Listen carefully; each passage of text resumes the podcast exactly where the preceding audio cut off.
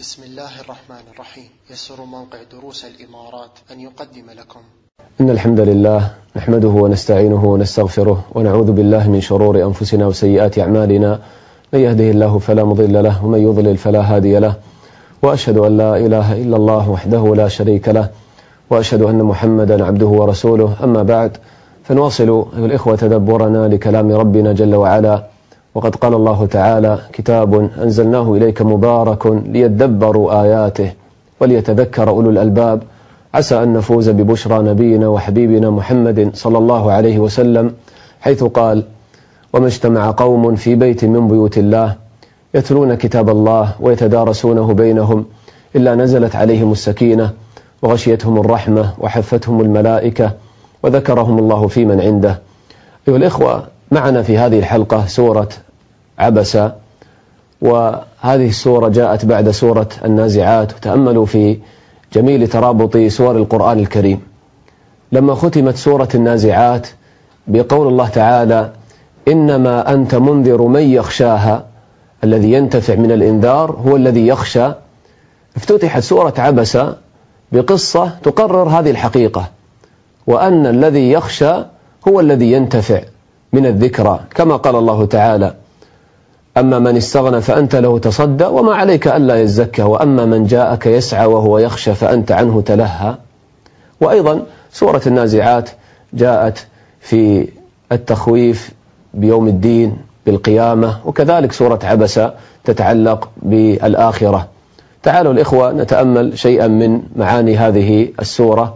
يقول الله تعالى بسم الله الرحمن الرحيم. عبس وتولى أن جاءه الأعمى.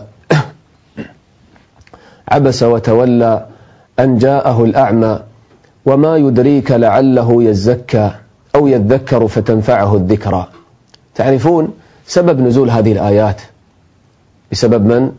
نعم عبد الله بن أم مكتوم رضي الله عنه. كان رجلا فقيرا أعمى. وكان النبي صلى الله عليه وسلم مشتغلا بدعوة زعماء قريش ذات يوم. وكان النبي صلى الله عليه وسلم يرجو أن يسلم بعضهم فإذا أسلم أحد الزعماء تبعه كثير من أتباعه من قريش. فهذه فرصة عظيمة دعوة عظيمة.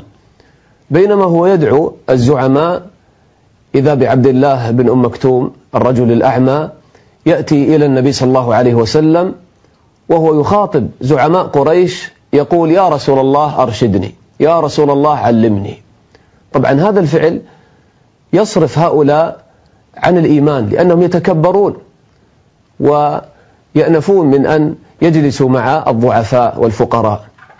فالنبي صلى الله عليه وسلم يعني ماذا فعل؟ تأملوا الإخوة.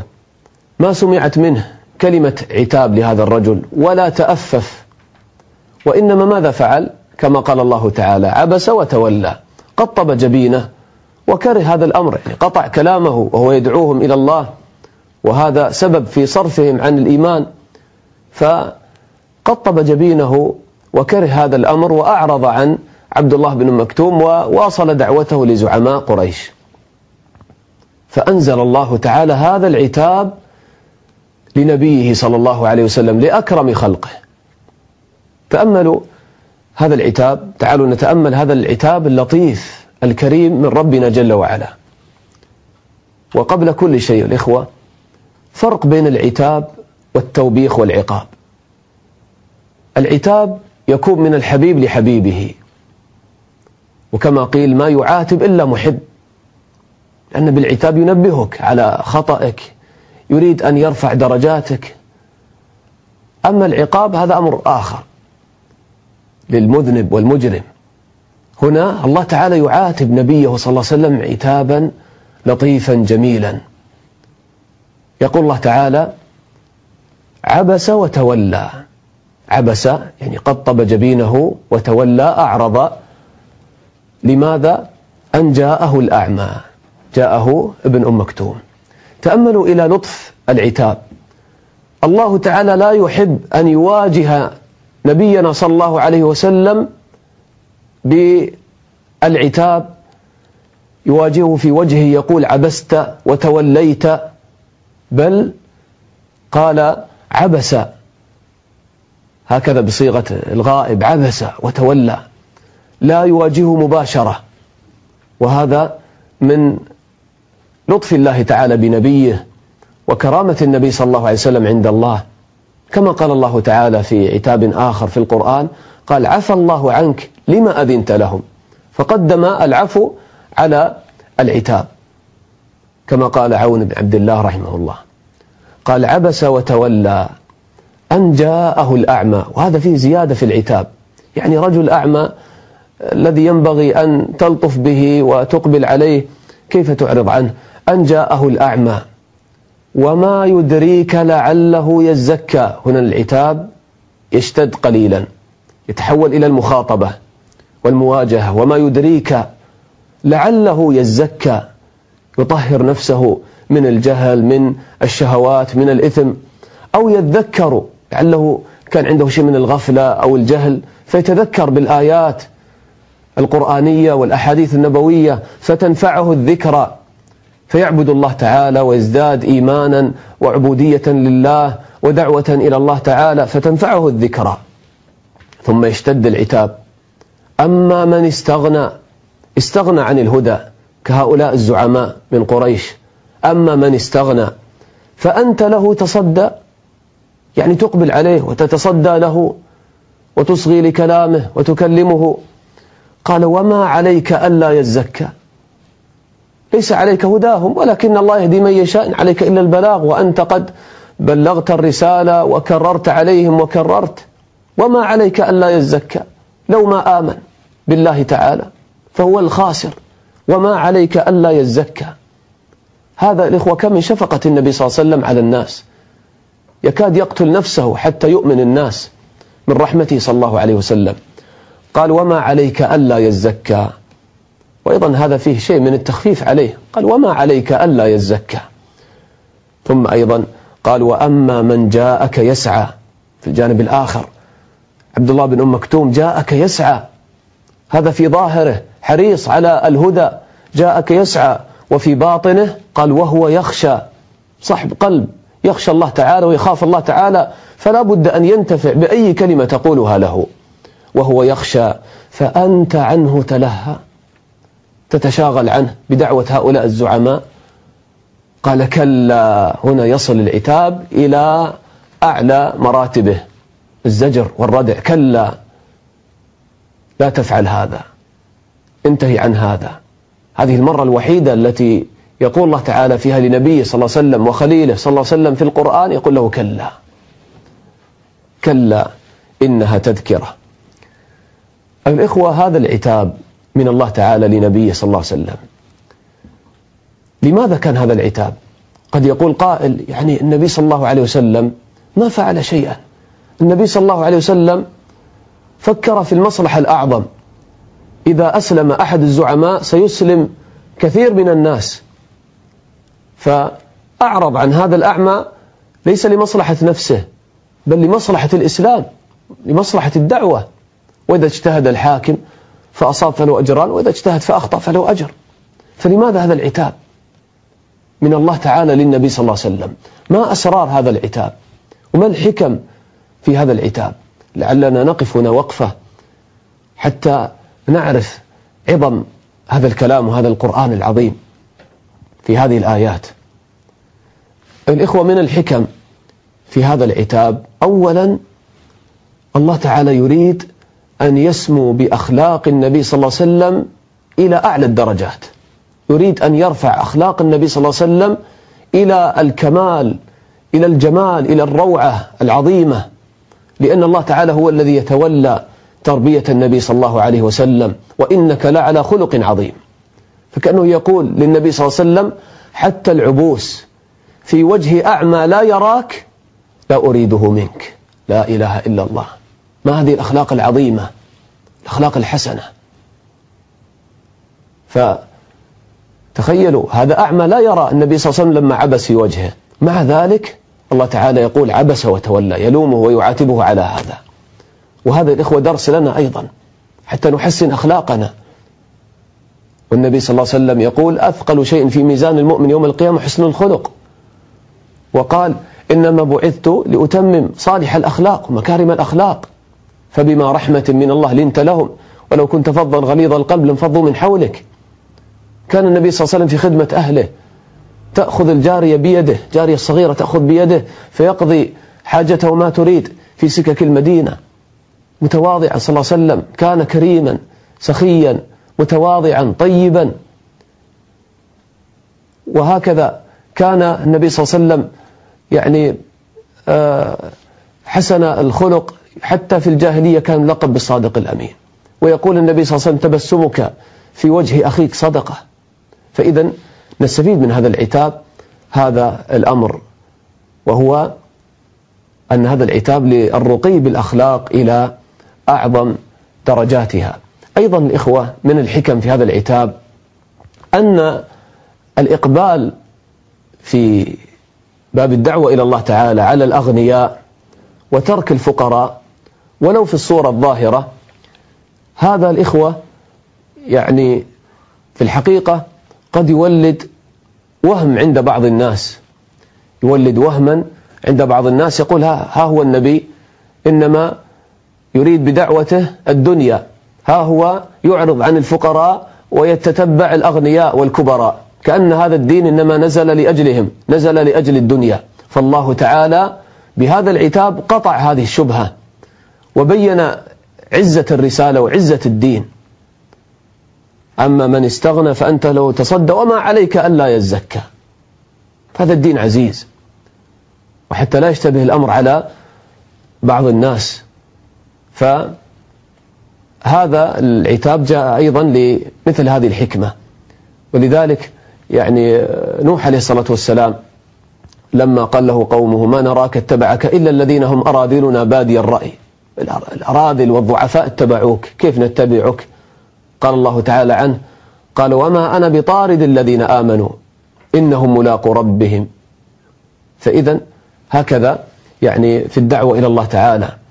ولذلك الإخوة المسلم يستفيد من هذا المربي المعلم الأم الأب يستفيد من هذا أنه لا يفرق في الدعوة إلى الله تعالى وفي التربية بين كبير وصغير وبين شريف ووضيع وبين غني وفقير.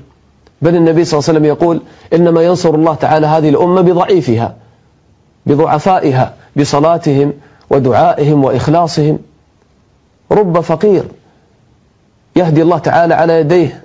آلاف من الناس إذا اهتدى وتعلم وقد قال النبي صلى الله عليه وسلم رب أشعث أغبر مدفوع بالأبواب لو أقسم على الله لا أبره فإذا يعني هذا أيضا درس للمربين وللمعلمين ول يعني كل مسلم. أيضا الإخوة من أسرار هذا العتاب أنه يعلمنا في الحقيقة كيف نتعامل مع الناس نقدم من ونؤخر من.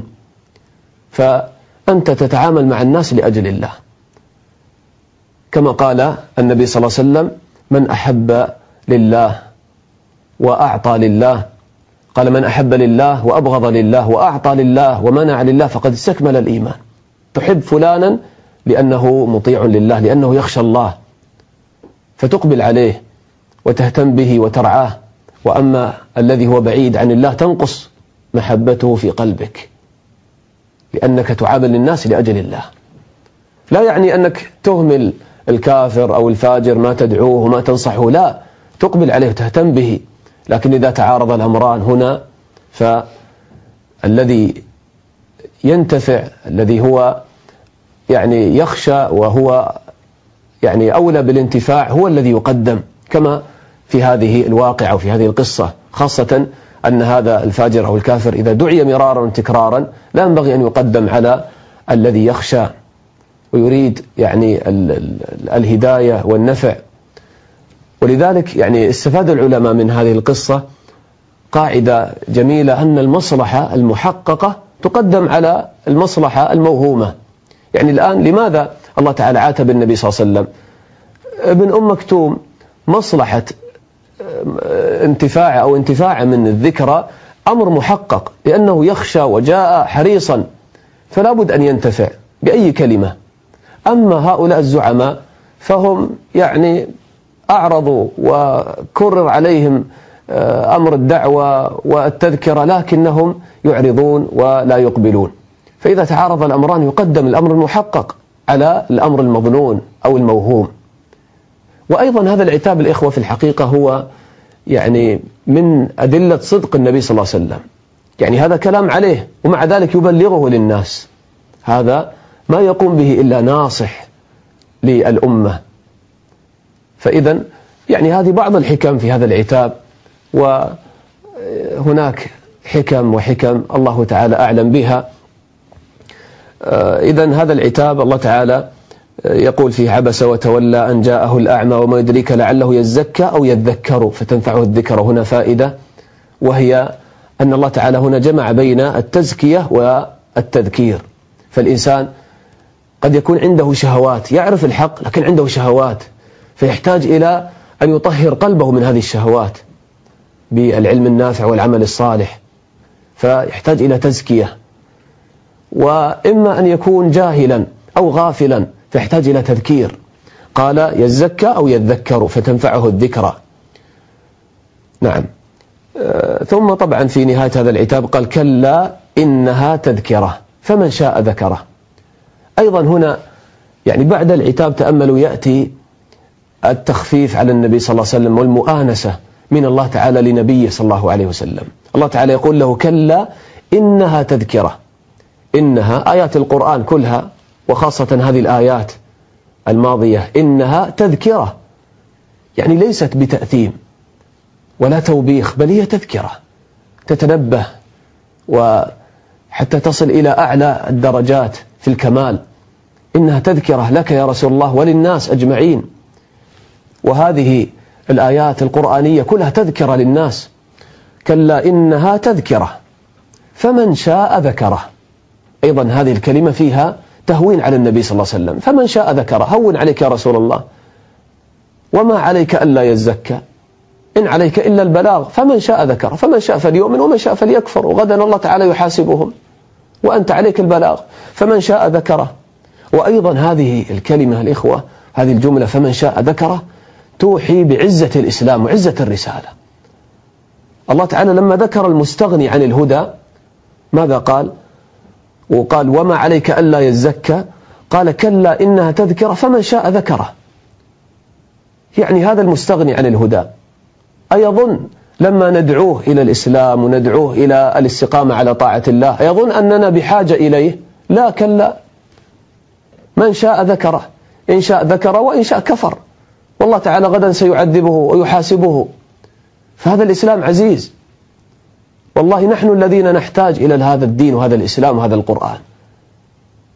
أيها العالم أيها الداعي أيها الخطيب أيها المعلم أيها المربي أيها المسلم أيها العاصي أيها المجرم أيها الكافر.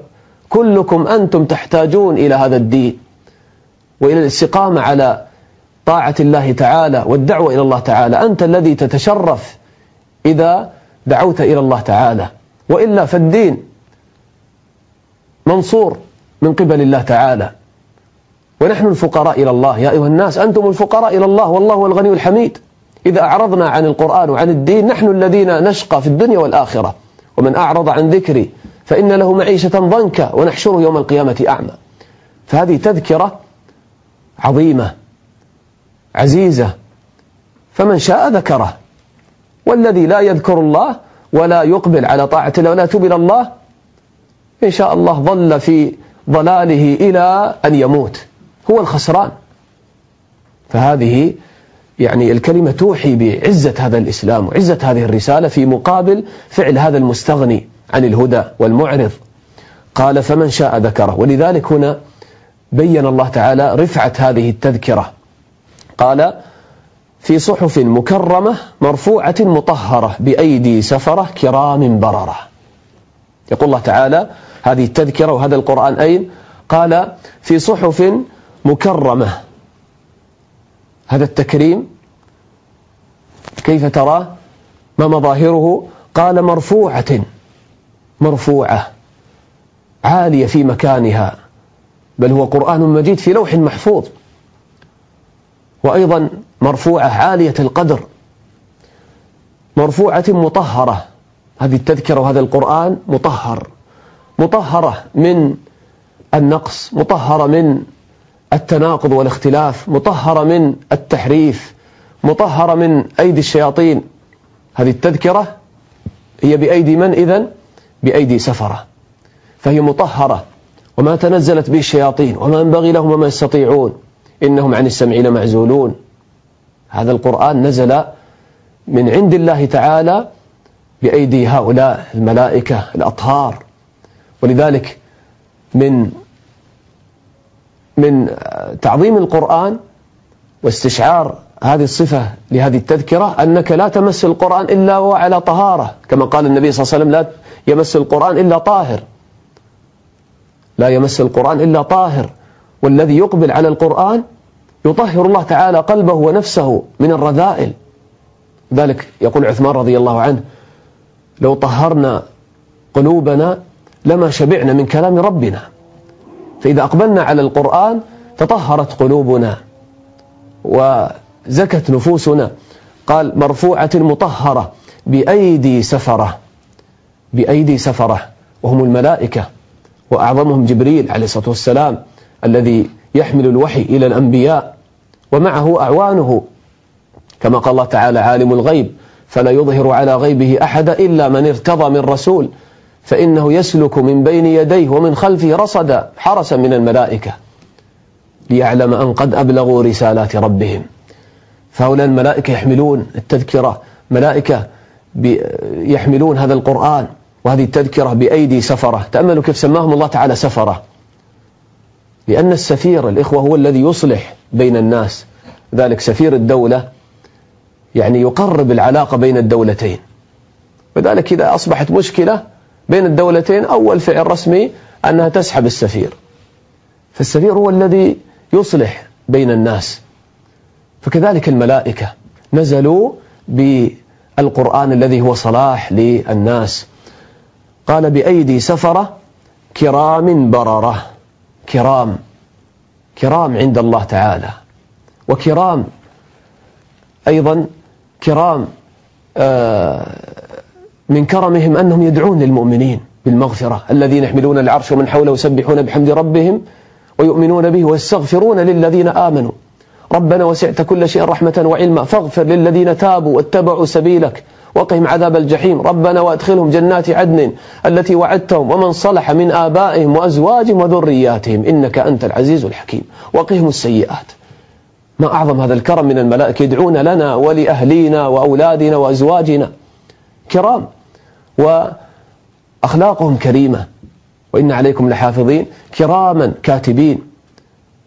وأيضا مع كرم أخلاقهم فهم بررة. في باطنهم وظاهرهم. والبر كلمة جامعة لكل صفات الخير. لا يعصون الله ما أمرهم ويفعلون ما يؤمرون. ويسبحون الليل والنهار لا يفترون. جمعوا خصال البر فهم بررة كرام بررة. يا الإخوة هذه صفات حملت التذكرة من ملائكة الله. وإذا أردت يا حامل القرآن أن تكون مع هؤلاء الكرام البررة فعليك أن تقبل على القرآن وتتخلق بأخلاق هؤلاء الملائكة الكرام البررة. فتكون كريما تكون صاحب بر وتقوى وكرم وحسن أخلاق وخوف من الله وطاعة لله وتسبيح لله تعالى وعبادة لله وحب آه، الخير لإخوانك. ولذلك بهذا تكون مع هؤلاء الكرام البررة. ذلك النبي صلى الله عليه وسلم قال الماهر بالقرآن مع السفرة الكرام البررة. وأيضا قال يعني حافظ القرآن مع آه، معنى الحديث يعني الذي يحفظ القرآن مع الكرام البررة. لا يحفظ فقط حروف القرآن بل يقبل على القرآن على حفظه وتلاوته والتخلق بأخلاقه. النبي صلى الله عليه وسلم كان خلقه القرآن صلى الله عليه وسلم. فإذا شابهت الملائكة في صفاتهم من الكرم وعبادة الله تعالى وعملت بما في القرآن وكنت ماهرا بالقرآن تكون بإذن الله تعالى مع هؤلاء الكرام البررة. قال والذي يقرأ القرآن ويتعاهده وهو عليه شاق وفي الحديث الآخر يتعتع فيه فله أجران. هكذا ينبغي على حامل القرآن أن يتخلق بأخلاق القرآن. ولذلك الإخوة نختم بهذا. يقول ابن مسعود رضي الله عنه في حامل القرآن قال ينبغي لحامل القرآن أن يعرف بليله إذا الناس نائمون وبنهاره إذا الناس مفطرون وببكائه إذا الناس يضحكون وبحزنه إذا الناس يفرحون وبخشوعه إذا الناس يختالون وبصمته إذا الناس يخوضون. فهكذا ينبغي علينا ونحن نتأمل القرآن تدبر القرآن علينا أن نعمل بما فيه ونرجع إلى ربنا جل وعلا. نسأل الله تعالى أن نكون من أهل القرآن الذين هم أهل الله تعالى وخاصته من خلقه. والحمد لله رب العالمين وصلى الله وسلم على نبينا محمد وعلى آله وصحبه أجمعين.